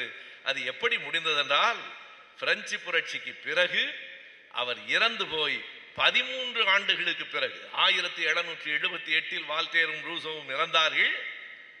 1791ஆவது ஆண்டு 13 ஆண்டுகளுக்கு பிறகு அவருடைய உடலை மறுபடியும் தோண்டி எடுத்து பாஸ்டில் சிறை வாசலிலே கொண்டு வந்து வைத்து அந்த ஊர் அந்த நாடே அவருடைய இறப்பை மரணத்தை ஒரு வித் அன் ஆர்கெஸ்ட்ரா என்று எழுதுகிறார்கள், ஒரு பெரிய திருவிழாவாக கொண்டாடி இன்றைக்கும் நாம் பார்க்கலாம். யாராவது மிகவும் வயதானவர்கள் இறந்து போனால் அதை கிராமங்களில் கல்யாண சாவு என்பார்கள். மரணத்தை கூட கல்யாணமாக பார்க்கிற மனநிலை நம்மிடத்திலே இருந்தது, அதை கல்யாண சாவு என்பார்கள். அப்படி வால்டேரின் மரணத்தை கல்யாண சாவாக பிரெஞ்சு புரட்சி மக்கள் கொண்டாடினார்கள். அந்த இறந்து போன அந்த உடலை 13 ஆண்டுகளுக்கு பிறகு என்ன மீதம் இருந்தது என்று கூட தெரியவில்லை. அதை ஆங்கிலத்திலே என்ன தொடரில் எழுதியிருக்கிறார்கள் என்றால் they have brought that remains என்று எழுதியிருக்கிறார்கள். அந்த மிச்சம் மீதம் இருந்தவைகளை எடுத்து வந்து எந்த சிறையிலே அடைபட்டிருந்தானோ அந்த பாஸ்டில் சிறை வாசலிலேயே வைத்த ஒரு மிகப்பெரிய கொண்டாட்டத்தோடு அந்த எழுத்தாளனுக்கு, அந்த புரட்சியை தூண்டியவனுக்கு ஒரு பெரிய மாபெரும் மரியாதை செய்யப்பட்டிருக்கிறது. இந்த பிரெஞ்சு புரட்சியின் அடிப்படை என்ன? ரூசோவினுடைய முதல் வரிதான் த சோசியல் கான்ட்ராக்ட் என்கிற அவனுடைய புத்தகம். முழுமையாக படிக்கவில்லை. அந்த புத்தகத்தை புரட்டி பார்த்த போது அதில் இருக்கிற முதல் வரியை சொல்லுகிறேன். The man is born free but chains are everywhere என்று அவன் தொடங்குகிறான். மனிதன் சுதந்திரமானவனாகத்தான் பிறக்கிறான், ஆனால் காலம் முழுவதும் அவன் சங்கிலிகளால் கட்டுண்டு கிடக்கிறான். பிறக்கிற போது சுதந்திரமாகத்தான் குழந்தை பிறக்கிறது, ஆனால் கடைசி வரைக்கும் அவனுடைய உடல் எல்லா இடங்களிலும் உரிமைகள் கட்டுப்பட்டு கிடக்கின்றன. ரூசோ சொன்னான், எங்களினுடைய முதல் லட்சியம் சுதந்திரம் தான். சோசியல் கான்ட்ராக்ட் என்பதை திரும்ப திரும்ப வரலாற்றுத்துறை பேராசிரியர் கருணானந்தம் சொல்லுவார். ரூசோ ஜனநாயகத்திற்காக போராடினான் என்று மட்டும் திரும்ப திரும்ப சொல்லிக் கொண்டிருக்கிறார்கள். ஆனால் அவன் கேட்ட ஜனநாயகம், பெரும்பான்மையினரான ஜனநாயகம் இல்லை. ரூல் பை மெஜாரிட்டி என்று அவன் ஒரு இடத்திலும் சொல்லவில்லை. இது ஒரு முக்கியமான செய்தி. அந்த பிரான்ஸ் நாட்டினுடைய அமைப்பை பற்றி சொல்லுகிற போது மாண்டெஸ்கியூ தான் முதலில் பிரித்து சொன்னான். there are 3 estates, 3 விதமான மனிதர்கள் அமைப்புகள் இருக்கின்றன.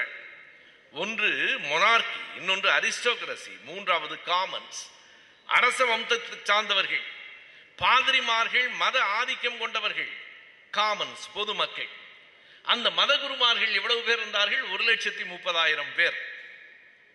அந்த அரிஸ்டோகிராட்ஸ் ஒரு மிகப்பெரிய பணக்காரர்கள், செல்வர்கள், 2,00,000 பேர். மீதம் உள்ள 95 பேரும் 95 விழுக்காட்டினரும் காமன்ஸ் பொது மக்கள். இதில் இவர்கள் 2 பேர் மீதும் கூட அந்த மதம் ஆதிக்கம் செலுத்திய காரணத்தால் சுதந்திரம் என்பதே அந்த நாட்டில் இல்லாமல் போயிற்று. என்ன முழக்கம் எழுந்தது? 3 சொற்கள் தான் நண்பர்களே, சுதந்திரம், சமத்துவம், சகோதரத்துவம். பிரெஞ்சு புரட்சியின் அடிநாதமாக விளங்கிய சொற்கள் 3 தான், சுதந்திரம், சமத்துவம், சகோதரத்துவம். அதை ஆங்கிலத்தில் லிபர்ட்டி, ஈக்வாலிட்டி அண்ட் ஃப்ராட்டர்னிட்டி என்று சொல்லுவார்கள். அந்த 3 சொற்களை அம்பேத்கர் தன்னுடைய நூலில் திரும்ப திரும்ப எழுதுகிறார். எழுதுகிற போது இன்னொன்றையும் சேர்த்து எழுதுகிறார்.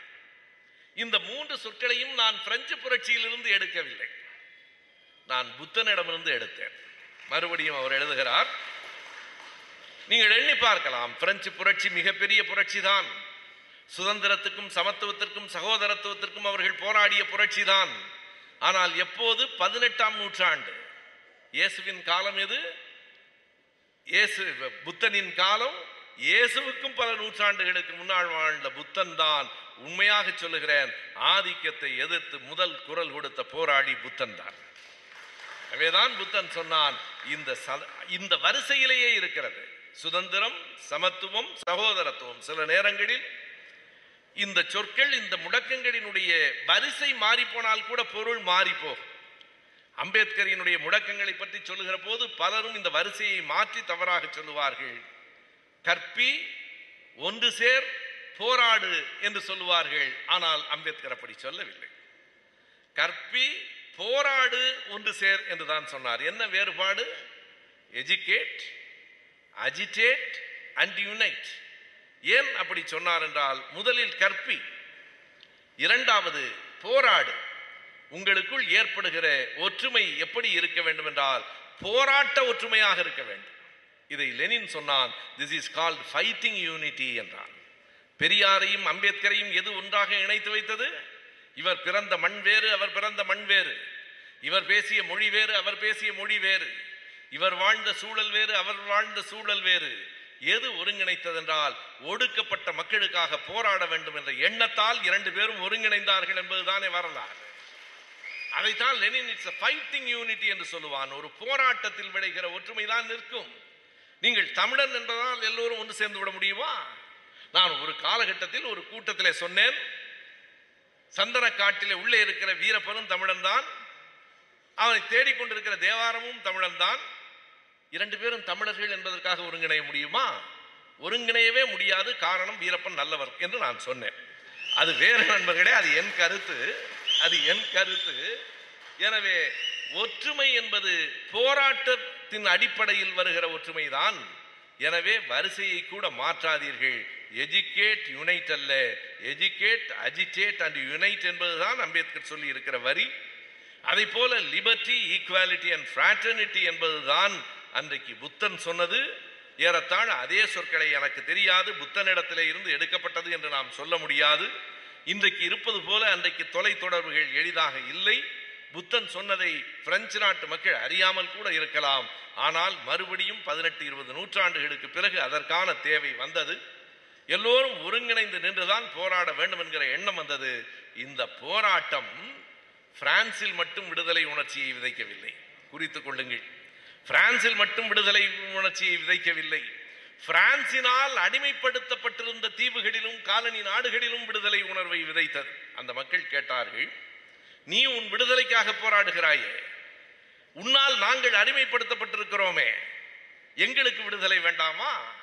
எப்போதும் எது அடிப்படை என்றால், எவன் உரிமையை கோருகிறானோ அவன் மற்றவனை அடிமையாக்க கூடாது என்பதுதான். எங்கே நமக்கு வேறுபாடு வந்துவிடக்கூடாது. நாம் யாருக்கும் அடிமை இல்லை என்பதில் நமக்கு எத்தனை உறுதி இருக்குமோ, இருக்க வேண்டுமோ, அதே அளவுக்கு நமக்கு யாரும் அடிமை இல்லை என்கிற உணர்வும் வர வேண்டும்.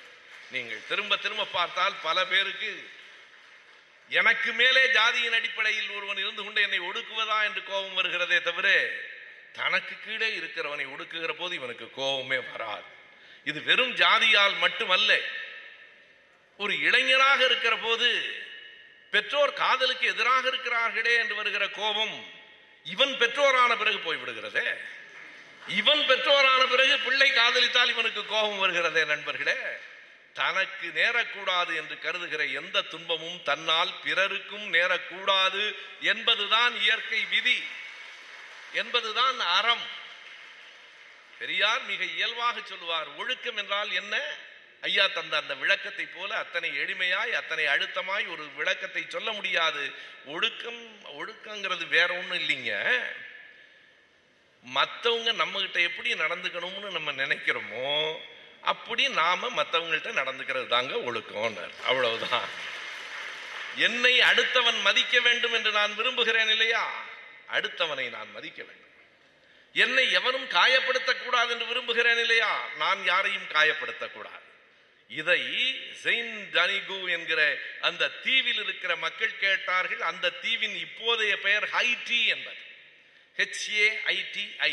நீங்கள் எதற்காக என்றால் இந்த பிள்ளைகள் தேடுகிற இயல்புடையவர்கள் என்பதற்காக ஹைட்டியன் ரெவல்யூஷன் என்று போட்டால் அதில் இருந்து பல செய்திகள் உங்களுக்கு கிடைக்கும். அந்த ஹைத்திய நாட்டு நடைபெற்ற புரட்சி அது வேடிக்கையானது. அந்த புரட்சி எதற்காக, எப்படி தொடங்கிட்டு என்றால், அவர்கள் அப்போது பிரான்ஸ் நாட்டின் காலனியாக இருந்தார்கள். அந்த மக்கள் கேட்டார்கள், உங்கள் விடுதலை குரல், விடுதலை முழக்கம், விடுதலை போராட்டம், அதற்கான புரட்சி நியாயமானது. முதலில் எங்கள் அடிமை தழையை விட்டுவிட்டு நீங்கள் போராடுங்கள்.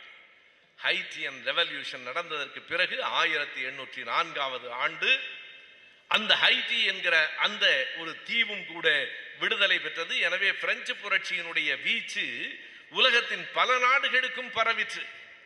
பல நூற்றாண்டுகளுக்கு திரும்ப திரும்ப அந்த பிரெஞ்சு புரட்சி பேசப்பட்டது. இந்த பிரெஞ்சு புரட்சிக்கு வால்டேரும் ரூசோவும் உறுதுணையாக இருந்தார்கள் என்று நாம் சொல்லுகிற போது, நான் புத்தகங்களை படிக்கிற போதுதான் நானும் புதிதாக ஒன்றை தெரிந்து கொண்டேன். அவர்கள் இரண்டு பேரும் அப்படி இணக்கமாக இல்லை. சோசியல் கான்ட்ராக்ட் என்கிற ரூசோவின் புத்தகத்தை உலகமே வரவேற்கிறது. இன்றைக்கும் சோசியல் கான்ட்ராக்ட் என்கிற அந்த நூல் பாராட்டப்படுகிறது. அதை பற்றி வரலாற்று ஆசிரியர்கள் என்ன சொல்லுவார்கள் என்றால், the Rousseau's social contract has become bible of the revolution என்று எழுதுவார்கள். புரட்சியாளர்களின் கைகளில் அது ஒரு பைபிளை போல இருந்தது. அவன் சொல்லுகிறேன், நான் முதலில் குறிப்பிட்டேனே, not ruling by majority, அப்படி அல்ல. நாம் இப்போதும் ஜனநாயகம் என்றால் பெரும்பான்மையினர் ஆழ்வது என்று கருதி கொண்டிருக்கிறோம். இல்லை நண்பர்களே, சிறுபான்மையினரையும் மதித்து ஆழ்வதற்குத்தான் ஜனநாயகம் என்று பெயரே தவிர, பெரும்பான்மையினர் சிறுபான்மையினர் மீது ஆதிக்கம் செலுத்துவது ஜனநாயகம் இல்லை. இந்த சிந்தனையை முதலில் விதைத்தவன் ரூசோ தான். அப்படி விதைக்கிற போது நீங்கள் எண்ணி பார்த்தால், அந்த ஜனநாயகம் பற்றிய அவனுடைய அந்த ரூசோவின் சிந்தனையிலே இருந்து அதனை அந்த மக்கள் கைகளிலே பெற்றார்கள். என்ன வியப்பாக இருக்கிறது என்றால், அந்த சோசியல் கான்ட்ராக்ட், சமுதாய ஒப்பந்தம், அந்த சோசியல் கான்ட்ராக்ட் என்கிற புத்தகத்தை பிரான்சிலே மட்டுமில்லை வெளி உலகத்திலேயும் அத்தனை பேரும் வரவேற்றார்கள். கடுமையாக எதிர்த்த ஒரே ஒரு மனிதன் வால்டேர் தான். மிக கடுமையாக வால்டேர் எதிர்த்தான். அவன் சொன்னான், இரண்டாவதாக ஒரு புத்தகத்தை ரூசோ எழுதினான், சமுதாய பேதங்களின் மூலங்களை பற்றிய ஆராய்ச்சி, அது அந்த இரண்டாவது புத்தகம். அதற்கும் பெரிய பாராட்டு கிடைத்தது. தன் புத்தகத்தை மூத்த எழுத்தாளன் என்கிற முறையிலே வால்டேருக்கு அவன் அனுப்பி வைத்தான். சரியாக சொன்னால் வால்டேர் தான் பிரான்சிலே பிறந்தவன், பாரிஸிலே. ரூசோ ஜெனீவாவிலே பிறந்தவன். ஜெனீவா என்பது இன்றைக்கு சுவிட்சர்லாந்திலே இருக்கிற ஒரு பகுதி. இன்றைக்கும் நீங்கள் ரூசோ பிறந்த மண் எது என்று கேட்டால் சுவிட்சர்லாந்து என்று தான் சொல்லுவார். சுவிட்சர்லாந்தை பற்றி நீங்கள் அத்தனை பேரும் அறிந்தாக வேண்டும். ஒரு சின்னஞ்சிறிய தேசம். அந்த சின்னஞ்சிறிய தேசத்தில் அத்தனை ஜனநாயகம் இன்றைக்கு வரைக்கும். ஜெனீவாவுக்கு போனால் அங்கே இருக்கிறவர்கள் எல்லாம் பிரெஞ்சு மொழி பேசுவார்கள். ஜூரிக், பெர்ன் போன்ற பகுதிகளுக்கு போனால் ஜெர்மானியர்களினுடைய டொச்சு மொழி பேசுவார்கள். லுக்கானாவுக்கு போனால் இத்தாலிய மொழி பேசுவார்கள். அவர்கள் மண்ணின் மொழியும் ஒன்று இருக்கிறது. 4 மொழிகளிலும் அந்த நாட்டில் எந்த ஓர் அறிக்கை வந்தாலும் 4 மொழிகளிலும் வரும். ஆனால் 18ஆம் நூற்றாண்டில் லத்தீன் மொழியை படிக்க சொன்னார்கள் என்பதற்காக ரூசோ கோபப்பட்டு எழுதுகிறான், எல்லா குப்பைகளையும் கல்வி என்கிற பெயரில் எங்கள் மீது திணிக்காதீர்கள் என்று சொல்லுகிறான். தாய்மொழியில் தான் படிப்போம் என்கிறான். நீங்கள் பாருங்கள், பிரெஞ்சு புரட்சிக்கும் இன்றைய நிலைக்கும் எத்தனை ஒற்றுமைகள். தாய்மொழியில் தான் படிப்போம் என்றார்கள் பிரெஞ்சு மக்கள். மதம் ஆட்சி செலுத்தக்கூடாது என்றார்கள் பிரெஞ்சு மக்கள். எங்கள் உணவை, எங்கள் உடையை, எங்கள் பண்பாட்டை நாங்கள் தீர்மானிப்போம் என்றார்கள் பிரெஞ்சு மக்கள். பிரெஞ்சு அரசாங்கம் ஏற்கவில்லை, புரட்சி வெடித்தது. எந்த அரசாங்கமும் இதை புரிந்து கொள்ள வேண்டும் என்பதற்காக சொல்லுகிறேன், எதையும் திணிக்காதீர்கள், திணிக்கப்படுகிற எந்த ஒன்றும் செரிக்காது. எனவே அப்படிப்பட்ட அந்த புத்தகத்தை கூட வால்டேர் மிக கடுமையான சொற்களால் தான் விமர்சனம் செய்தார். வால்டேர் சொன்னார், மனிதர்களை விலங்குகளாக்குவதற்கு தன்னுடைய அறிவை இதுவரையில் யாரும் இவ்வளவு செலவழித்ததில்லை, ரூசோ உன்னை தவிர. ரூசோவுக்கு அவர் எழுதிய கடிதம், மனிதர்களை மறுபடியும் விலங்குகளாக்குவதற்கு. அதாவது ரூசோ கொஞ்சம் நவநாகரிகங்களை ஏற்கவில்லை, மீண்டும் பழமைக்கு வேண்டும், திரும்ப வேண்டும் என்கிற கருத்துடையவராக இருந்தார். வால்டேரை பொறுத்தளவு முற்று முழுக்க மூட நம்பிக்கைகளை, பழமைகளை எதிர்த்தவர். எனவே ரூசோவை பார்த்து கடுமையாக சொன்னார். இப்படி வால்டேருக்கும் ரூசோவுக்கும் முரண் இருந்திருக்கிறது, இத்தனை கடுமையான கடித போக்குவரத்து இருந்திருக்கிறது என்பதை நம்முடைய பாடப்புத்தகங்களில் நான் படித்ததில்லை. மிக கடுமையாக எழுதுகிறார், மனிதர்களை மறுபடியும் விலங்குகளாக ஆக்குவதற்கு தன் அறிவை இதுவரையில் ரூசோ உன்னை போல இதுவரையில் யாரும் இவ்வளவு செலவழித்ததில்லை. உன் புத்தகத்தை படித்ததற்கு பிறகு அடடா, 4 கால்களில் அல்லவா மறுபடியும் ரூசோ நடக்க சொல்லுகிறார் என்று தோன்றிற்று. ஆனாலும் என்ன செய்வது, 4 கால்களில் நடக்கிற பழக்கத்தை நான் கைவிட்டு நெடுநாள் ஆயிற்று, எனவே என்னால் அது மறுபடியும் முடியவில்லை என்று வால்டேர் எழுதுகிறார். எல்லோரிடத்திலும் மிக அன்பாக இருக்கிற வால்டேர், எல்லோரிடத்திலும் அன்பையும் உரிமையையும் கூறுகிற வால்டேர் ஏனோ ரூசோவிடத்திலே மட்டும் மிக கடுமையாக நடந்து கொண்டிருக்கிறார். ஆனால் வால்டேரினுடைய மிகப்பெரிய புகழ் அவருடைய மனிதாபிமானத்திலே இருக்கிறது. 2 செய்திகள். ஜீன் கால்ஸ் என்கிற ஒருவனுக்காக அவர் நாடு முழுவதும், உலகம் முழுவதும் நிதி திரட்டி அவனை காப்பாற்றியது ஒன்று. அந்த ஜீன் கால்ஸினுடைய கதை என்ன என்றால், அவருடைய மகன் கத்தோலிக்கத்திலே இருந்து புராட்டஸ்டன்ட்டுக்கு மாறிவிட்டான் என்பதற்காக ஜீன் கால்ஸ் தன் மகனையே கொண்டு விட்டார் என்று வழக்கு. ஜீன் கால்ஸையும் தூக்கிலேட்டார்கள். உண்மையாக நடந்தது என்னவென்றால், அவன் கத்தோலிக்க மதத்திலே இருந்து புராட்டஸ்டன்ட்டுக்கு போனதால் அரசாங்கம் அவனை கொன்றுவிட்டு அந்த பழியை அவன் சொந்த தந்தையின் மீதே போட்டது. அந்த ஜீன் கால்ஸுக்காக நாடு முழுவதும் சுற்றி அலைந்து பேசியவன் வால்டேர். வால்டேர் நமக்கு ஒரு செய்தியை சொல்லுகிறான். வெறும் தனி மனிதனாக நீ இருக்கலாம், உன் நாக்கும் உன் பேனாவும் மக்களை தட்டி எழுப்பும். நீ எழுத்துக்கு ஒரு பெரிய வலிமை உண்டு. அதற்கு பிறகுதான் the pen is mightier than sword என்று சொல்லப்பட்டது. ஒரு வாழை காட்டிலும் பேனா வலிமையாறு.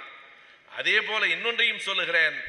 என்னுடைய வாழ்வில் நடந்து இன்னொரு பெரிய செய்தி, ஒரு மனிதாபிமானத்தோடு வால்டேர் செய்த இன்னொரு காரியம், திப்பு சுல்தானுக்கும் பிரான்ஸ் நாட்டு அரசுகளுக்கும் தொடர்பு இருக்கிறது என்பது பலருக்கு தெரியாத செய்தி. இங்கே வீரபாண்டிய கட்டபொம்மன் கடைசியாக ஆங்கிலேயர்களை எதிர்த்து போராடி கொண்டிருந்த அதே 18ஆம் நூற்றாண்டின் இறுதி காலத்தில் ஐதர் அலியின் மகன் திப்பு சுல்தான் போராடி கொண்டிருந்தான்.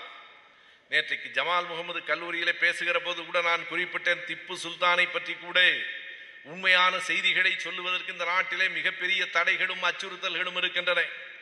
திப்பு சுல்தானை பாராட்டுவதா என்கிறார்கள். திப்பு சுல்தானை விட இந்த இந்திய மண்ணை நேசித்த, விடுதலைக்கு போராடிய ஒரு மாவீரனை பார்க்க முடியாது. அவன் மாவீரன் மட்டுமில்லை நண்பர்களே, அவன் அறிவாளியும் கூட. மாவீரன் மட்டுமல்ல, மிகப்பெரிய அறிவாளி. அவனுடைய பிறந்த நாளின் போது அவனுடைய தந்தை ஹைதர் அலி கேட்கிறார், மகனே உன் பிறந்த நாளுக்கு என்ன பரிசு வேண்டும்? திப்பு சுல்தான் சொல்லுகிறான், எனக்கு என்ன இல்லை புதிதாய் ஒரு பரிசை உங்களிடம் கேட்பதற்கு? எல்லாம் இருக்கிறது, ஒரு அரசனின் மகன், எனக்கு எல்லாம் இருக்கிறது, என்ன கேட்பது நான்? அவர் ஐதர் அலி சொல்லுகிறார், இருந்தாலும் மகனே என் அப்பாவின் ஆசை இது, உன் அப்பாவின் ஆசை இது, ஏதேனும் ஒரு பரிசுகள் என்கிற போது ஹைதர் அலி கேட்ட பரிசு என்ன, திப்பு சுல்தான் கேட்ட பரிசு என்ன தெரியுமா நண்பர்களே? அப்படியானால் எனக்கு இந்த அரண்மனையில் ஒரு பகுதியில் ஒரு நூலகத்தை அமைத்து கொடுங்கள் என்று கேட்டவன் திப்பு சுல்தான். அப்படிப்பட்ட ஒரு அறிவாளியாக அவன் இருந்திருக்கிறான் என்பதை குறித்து வைத்துக் கொண்டு அந்த திப்பு சுல்தான் பிரான்ஸ் நாட்டு மன்னனுக்கு தூது அனுப்புகிறான். இங்கே இருக்கிற ஆங்கிலேயர்களை எதிர்த்து நாங்கள் போராடுகிறோம், ஐரோப்பாவிலே நீங்களும் ஆங்கிலேயர்களும் போராடி கொண்டிருக்கிறீர்கள், எங்களுக்கு ஏன் நீங்கள் உதவக்கூடாது என்று கேட்டபோது லாலி என்கிற ஒரு படை தளபதியின் தலைமையில் பிரான்ஸ் தேசம் திப்பு சுல்தானுக்கு ஆதரவாக படைகளை அனுப்பி வைத்தது. வரலாற்றில் முக்கியமான செய்தி. அப்படி ஒரு போராட்டம் நடக்கிற போது ஆங்கிலேயர்கள் படைதான் வென்றது, லாலியும் தோற்று போனார். லாலி தோற்று போய் பிரான்சுக்கு திரும்பினார். திப்பு சுல்தான் உயிரை இழந்தான். ஆனால் அங்கே இருந்த அந்த 16ஆம் லூயி அரசாங்கம் என்ன செய்தது என்றால், அங்கே போருக்கு போய் இவ்வளவு பணத்தை, நம் நாட்டு பணத்தை செலவழித்து விட்டு வெற்றி பெறாமல் திரும்ப வந்திருக்கிறான் என்று லாலியின் சொத்துகள் அனைத்தையும் பறிமுதல் செய்துவிட்டு லாலியையும் தண்டித்து விட்டது. அந்த லாலிக்காக பறிக்கப்பட்ட சொத்துகள் மறுபடியும் அவன் மகனுக்கு போய் சேர வேண்டும் என்பதற்காக களத்தில் இறங்கி தனி ஒரு மனிதனாக போராடியவனும் வால்டேர் தான். வால்டேரினுடைய முயற்சி வெற்றி பெற்றது. வால்டேர் எங்கெல்லாம் எதற்கெல்லாம் போராடி இருக்கிறான்? வெறும் அரசியல் புரட்சிக்காக மட்டுமில்லை, ஒரு தனி மனித நேயத்தோடும் தனி மனித உரிமைகளுக்காகவும் சாகும் வரை போராடியவன் தான் வால்டேர். அதை போலவே அந்த கருத்துக்களை ஒட்டுமொத்தமாக சமூகத்திலே வெறும் அரசு தீர்மானிக்கிற ஒன்றாக எல்லாம் இருக்கக்கூடாது, மக்களின் தீர்மானமாக இருக்க வேண்டும் என்று சொன்ன சோசியல் கான்ட்ராக்ட் என்கிற புத்தகத்தை தந்தவன் ரூசோ. இவர்களை பற்றியெல்லாம் நான் சொல்லி இருக்கிற செய்திகள் இப்போதும் ஏறத்தாழ 15 பக்கங்கள். நான் திரட்டிய குறிப்புகளிலிருந்து 4-5 பக்கங்கள் மட்டும்தான் சொல்லியிருப்பேன் என்று கருதுகிறேன். இங்கே பேசியதற்கு பிறகு எனக்கு தோன்றுகிறது, இங்கே பேசிய நேரம் இல்லாத காரணத்தால் இன்னமும் பேசாமல் போன செய்திகளை எல்லாம் சேர்த்து இன்னும் 2 நாட்களில் அப்படியே நினைவில் இருந்து ஒரு நூலாக ஆக்கிவிடலாமா என்று எண்ணுகிறேன். அப்படி ஒரு நூல் வருமானால் அதற்கும் இந்த அரங்கமே காரணமாக இருக்கிறது. இத்தனை கனமான செய்திகளை 1 மணி நேரத்திற்கும் மேலாக கேட்ட இந்த அரங்கமே மறுபடியும் என்னை படிக்க தூண்டுகிறது. என் பேச்சு உங்களை படிக்க தூண்டுகிறதோ இல்லையோ, நீங்கள் காட்டுகிற பொறுமையும் உங்கள் கேட்டுக்கொண்டிருக்கிற அமைதியும் என்னை மீண்டும் படிக்க தூண்டுகிறது. படிப்போம். வாருங்கள் நண்பர்களே, வாருங்கள் நண்பர்களே, சேர்ந்து படிப்போம், சாகும் வரை படிப்போம். படிப்பு என்பதே நம்மை ஒரு நாளும் கைவிடாத ஆயுதமாக நம் கைகளில் இருக்கும். உங்களுக்கு என் உரையை முடிப்பதற்கு முன்னால் ஒரு குறிப்பை சொல்லிவிட்டு முடிக்கிறேன். வால்டேர், ரூசோ பற்றிய செய்திகள் பிரெஞ்சு ரெவல்யூஷன் பற்றிய அத்தனை புத்தகங்களிலும் இருக்கின்றன, அளவில் மிக குறைவாக இருக்கின்றன. நீங்கள் எந்த நூலகத்துக்கு போனாலும் பிரான்ஸ் நாட்டினுடைய வரலாற்றை தேடினால் ஒரு அடுக்கு முழுவதும் பிரான்ஸ் நாட்டு வரலாற்றை பற்றிய நூல்கள் இருக்கும். அவற்றில் பிரெஞ்சு புரட்சி பற்றிய நூல்கள் குறிப்பிடத்தக்க அளவில் இருக்கும். ஆனாலும் இத்தனை விரிவாக செய்திகளை பெற வேண்டும் என்றால் நான் சொல்லுகிற புத்தகத்தை தேடுங்கள். எனக்கு வியப்பாக இருக்கிறது, இப்படி ஒரு மனிதனால் அல்லது மனிதர்கள் 2 பேரால் இவ்வளவு பெரிய புத்தகத்தை எழுத முடியுமா என்று எனக்கு தெரியவில்லை. வில் அண்ட் ஏரியல் டியூரண்ட் என்கிற கணவனும் மனைவியும் சேர்ந்து எழுதிய, வில் டியூரண்ட் என்பது அவருடைய பெயர், ஏரியல் டியூரண்ட் என்பது அவருடைய மனைவியின் பெயர், பல ஆண்டுகள் உலகம் முழுவதும் சுற்றி திரிந்து தொலைதூர கிழக்கு நாடுகளில் தொடங்கி அமெரிக்கா வரைக்கும் இருக்கிற அத்தனை நாடுகளினுடைய வரலாற்றிலிருந்தும் பல செய்திகளை தொகுத்து எழுதியிருக்கிறார்கள். அந்த புத்தகத்தினுடைய பெயர் த ஸ்டோரி ஆஃப் சிவிலைசேஷன் என்பது. 11 தொகுதிகள் இருக்கின்றன. ஒவ்வொரு தொகுதியிலும் 800-900 பக்கங்கள் இருக்கின்றன. 11 தொகுதிகள் இருக்கின்றன. The story of civilisation. நான் முதலிலேயே சொன்னேன், இது பொதுக்கூட்டம் இல்லை, கருத்தரங்கம் இல்லை, இது ஒரு வகுப்பறை. சேர்ந்து படிக்க வேண்டும் என்பதற்காகவே அந்த புத்தகத்தின் பெயரையும் நான் உங்களுக்கு சொல்லுகிறேன், த ஸ்டோரி ஆஃப் சிவிலைசேஷன். அந்த வில் டியூரண்டை நீங்கள் அறிந்திருப்பீர்கள். அவர்தான் த ஸ்டோரி ஆஃப் ஃபிலாசபி என்று 1926 எழுதிய அந்த புத்தகம் சாக்ரட்டிஸ் தொடங்கி அத்தனை தத்துவாசிரியர்களை பற்றிய செய்திகளையும் நமக்கு தருகிறது. அது சின்ன நூல்தான். ஆனால் த ஸ்டோரி ஆஃப் சிவிலைசேஷன் என்பது மிகப்பெரிய 11 தொகுதிகளை கொண்ட நூல். அதிலே 9, 10, 2 தொகுதிகளும் பிரெஞ்சு புரட்சியினுடைய பல கூறுகளை சொல்லுகின்றன. நான் எங்கிருந்து எடுத்தேன் என்பதையும் சொல்லுவதுதான் படிப்பு. எல்லாவற்றையும் நாம எதையும் கண்டுபிடிக்கப் போவதில்லை. படித்து அறிந்தவைகளைத்தான் உங்களோடு நான் பகிர்ந்து கொண்டேன். எதற்காக என்றால் மறுபடியும் மறுபடியும் நாம் எல்லோரும் சேர்ந்து படிக்க வேண்டும் என்பதற்காக. வாருங்கள், படிப்போம். வாய்ப்புக்கு நன்றி, வணக்கம். உங்களுக்கு இந்த வீடியோ பிடிச்சிருந்தா லைக் பண்ணுங்க, கமெண்ட் பண்ணுங்க, ஷேர் பண்ணுங்க. மேலும் எங்கள் வீடியோஸை பார்க்க எங்கள் சேனலை சப்ஸ்கிரைப் பண்ணுங்க. மறந்துடாம பெல் பட்டனை ப்ரெஸ் பண்ணுங்க.